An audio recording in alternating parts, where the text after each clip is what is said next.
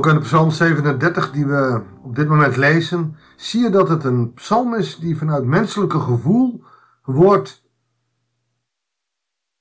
gezongen, wordt gezegd. En je kunt niet alles letterlijk nemen wat erin staat. Want dan zou je een heel raar godsbeeld krijgen. Het is het godsbeeld van de psalmist, van David in dit geval.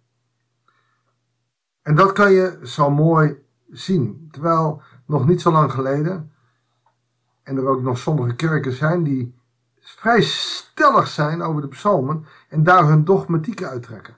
En ik denk dat je dan God, de Bijbel, maar ook de psalmisten geen recht doet. Je mag dit zien als een worsteling van een mens die aan God bidt. En dit gebeurt er, God, en dat gebeurt er. En daarom gaan we ook deze dag gewoon lekker door in Psalm 37. En gaan we kijken of we misschien iets van onszelf daarin kunnen herkennen.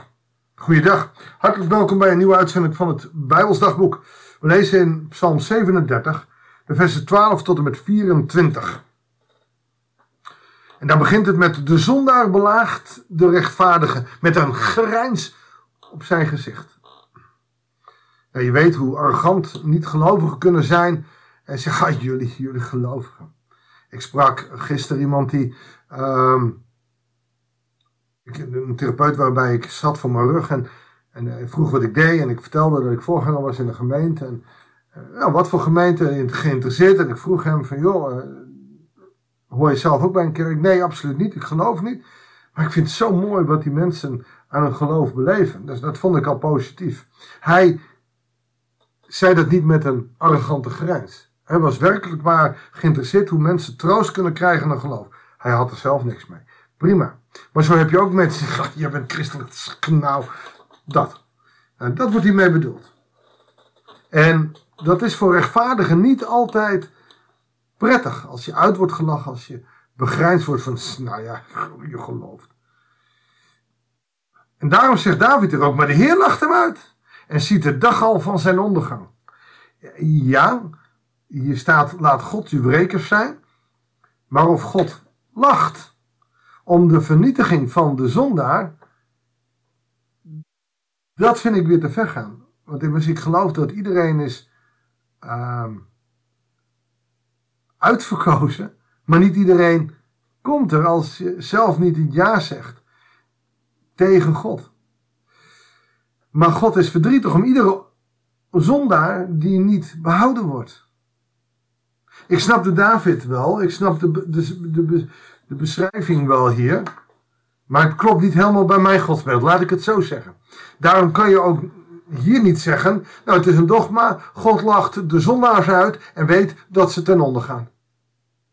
God maakt zich verdrietig om de zondaren die verloren gaan. Maar goed, David trekt het hier heel zwart-wit. Geeft niet, het mag. Vers 14. Zondaars trekken hun zwaard en spannen hun boog om zwakken en armen te doden. Om af te slachten wie eerlijk hun weg gaan. De zondaars, er wordt niet gezegd iemand die een dropje steelt. De zondaars worden echt als vijanden gezien. Als mensen die niet geloven en dus maar wat doen. En dat was in die tijd ook vrij ruw. Zeker de omliggende landen of stammen. De Amorieten, de Hethieten, de Giewieten. Al die stammen daaromheen waren ruw. Het was daar, als je een vrouw had en ze deed niet wat je wilde, dan pakte je zwaard, trok je langs haar nek en dan stierf ze en dan nam je een andere vrouw. Je trouwde niet eens, je nam een andere vrouw. En zij was goed voor de seks, voor de opvoeden van de kinderen en het schoonmaken van de tent en meer niet. Zelfs in die tijd van het Oude Testament was ze niet eens goed genoeg voor de seks.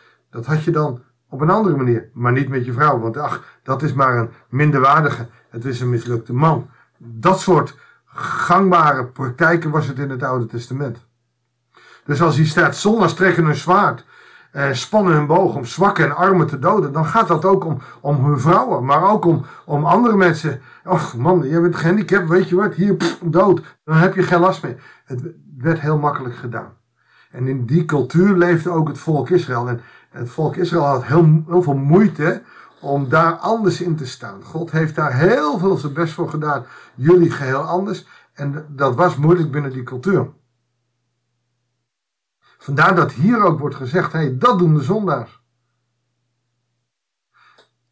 En wat doet de rechtvaardige? Dat staat er niet, dat staat hier eerst. Maar het zwaard dringt in hun eigen, het dringt in hun eigen hart. En hun bogen worden gebroken. Oftewel, God zal je breker zijn.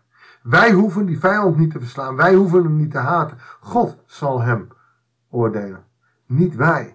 En dat is een van de moeilijkste dingen. Want wij willen onze boosheid kwijt. En jullie doen het. Nee, laat God je breker zijn.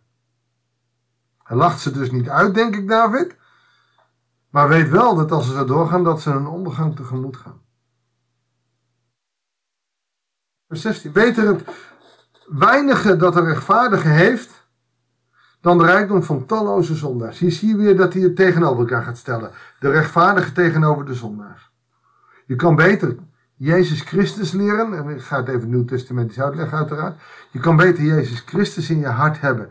En heel weinig bezittingen of arm zijn. Dan dat je ongelooflijk veel geld hebt. Maar niet in Jezus gelooft. Het klinkt veel makkelijker. Om heel veel geld te hebben dan maar zonder Jezus. Maar het is niet makkelijker. Uiteindelijk moeten we goed onthouden. Dat hebben we gisteren ook gezegd. Dat perspectief ligt in ons geluk. In het kennen van de Heer. De macht van de zondaars wordt gebroken. Maar de Heer zal de rechtvaardigen steunen. Uiteindelijk trek je aan het langste eind. Alleen dat zouden wij willen op het moment dat wij onrechtvaardig worden behandeld. Heere God, nu even een straal of wat dan ook. En dat gebeurt niet altijd. God doet het op zijn tijd. Dat betekent dat wij ons moeten wapenen. Daarom heeft Paulus ook over de wapenrusting. Tegen de onrechtvaardigen, tegen de zondaars. Te veel christenen, te veel kerken zijn wereldgelijkvormig geworden. We moeten wel voor ons ding kunnen staan. Zodat misschien mensen kunnen zeggen, ik vind het zo mooi dat mensen wat aan hun geloof hebben, maar ik heb er niks mee. Deze veroordelen niet. Als we ons niet goed opstellen, dan is het wel een stomme gelovige en dit en dat en dat. Dan komen niet mensen tot bekering. Deze man werd oprecht nieuwsgierig, alleen het moest over mijn rug gaan en niet over het geloof. In een vervolggesprek hoop ik dat ik wat verder kom. Maar dat zullen we wel zien. Maar ik heb wel gemerkt dat als je op een positieve manier over God spreekt, over zijn liefde, over zijn genade, over hoe je als christenen bij elkaar mag komen, ja, dat is een ongelooflijke mooie manier. Terwijl als je gaat zeggen, ja, maar als je niet in God gelooft, dan ga je naar de hel. Dat stoot mensen in deze tijd enorm af. En ik denk dat we daar heel duidelijk in moeten zijn. Dat we keuzes moeten maken. Hoe willen we als christen zijn in deze wereld? Niet wereldgelijkvormig. Ook niet veroordelend. Maar in de liefde en de genade van Christus staan. We gaan door. Want de preken worden steeds langer. De Heer trekt zich het lot van onschuldigen aan. En hun bezit blijft voor eeuwig behouden. Mooi hè? Rechtvaardige en onschuldige mensen. En zij hebben schat in de hemel. Ze worden niet teleurgesteld in kwade dagen. En in tijden van hongersnood hebben zij eten. En dat is niet letterlijk het brood. Maar dat is ook nog eens het brood des levens. En dat vinden wij als christen nog wel eens moeilijk. Maar we zullen gezegend worden als we dicht bij Jezus leven. Als we dicht bij God leven.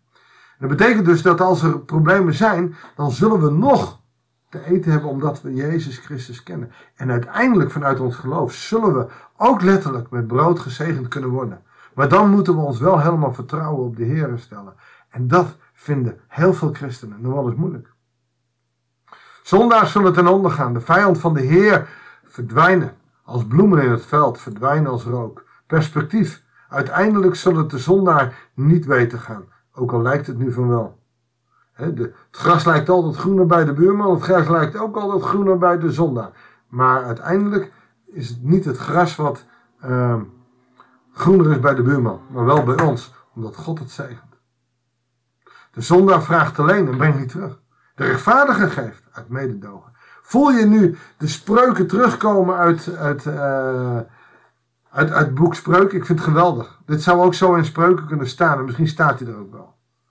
Gods gezegende, en dat is dan weer een heel mooi woord, Gods gezegende, niet de rechtvaardig, maar de door God gezegende mensen zullen het land bezitten. De vervloekten worden verdelgd. Eindelijk trek je aan het langste eind. Wie de Heer welgevallig is, mag zijn weggaan met vaste tred. Ook al doe je nog dingen verkeerd, ook al sla je de verkeerde richting in, mag met vaste tred, omdat God met je meegaat. Want al komt hij te val, hij blijft niet liggen, want de Heer richt hem op. Wij hebben een God die met ons meegaat. En vooral deze laatste twee versen moeten we goed onthouden. Wij willen er wel eens hebben. Nu, we zijn de Heer wel gevallig, maar ik kan niet met vaste tred. Want moest kijken, waarom gebeurt dit, waarom gebeurt dat? En we gaan aan God twijfelen. En hier staat al, kom je te val. Je blijft niet liggen, want God richt je wel op. Hij gaat verder. We komen te val. We zullen flink op onze snuffert gaan. Maar uiteindelijk zullen we daar niet aan onderdoor gaan. Mag ik voor je bidden? Heere God, dank u wel voor uw liefde en uw genade. Dank u wel dat we naar buitenstaanders toe en naar zondaars toe positief mogen insteken. Niet met het vingertje, niet oordelend, maar met uw liefde en met uw genade. En dat deze mensen het geluk van die liefde en genade mogen zien. Maar dan moeten ze het ook wel bij ons zien. Wilt u met de kracht van uw geest helpen om dagelijks te laten zien waarom wij gelukkig zijn in de Heer. Heer, dat we iets uit mogen stralen. Want dat getuigenis is vaak sterker dan menig preek die we horen. Heere God, ga zo met ons mee deze dag en de dagen die komen gaan, opdat we uw naam groot mogen maken. Dat bidden wij en danken wij u in Jezus' naam. Amen. Dankjewel voor het luisteren. Ik wens je God zegen en heel graag tot de volgende uitzending van het Bijbelsdagboek.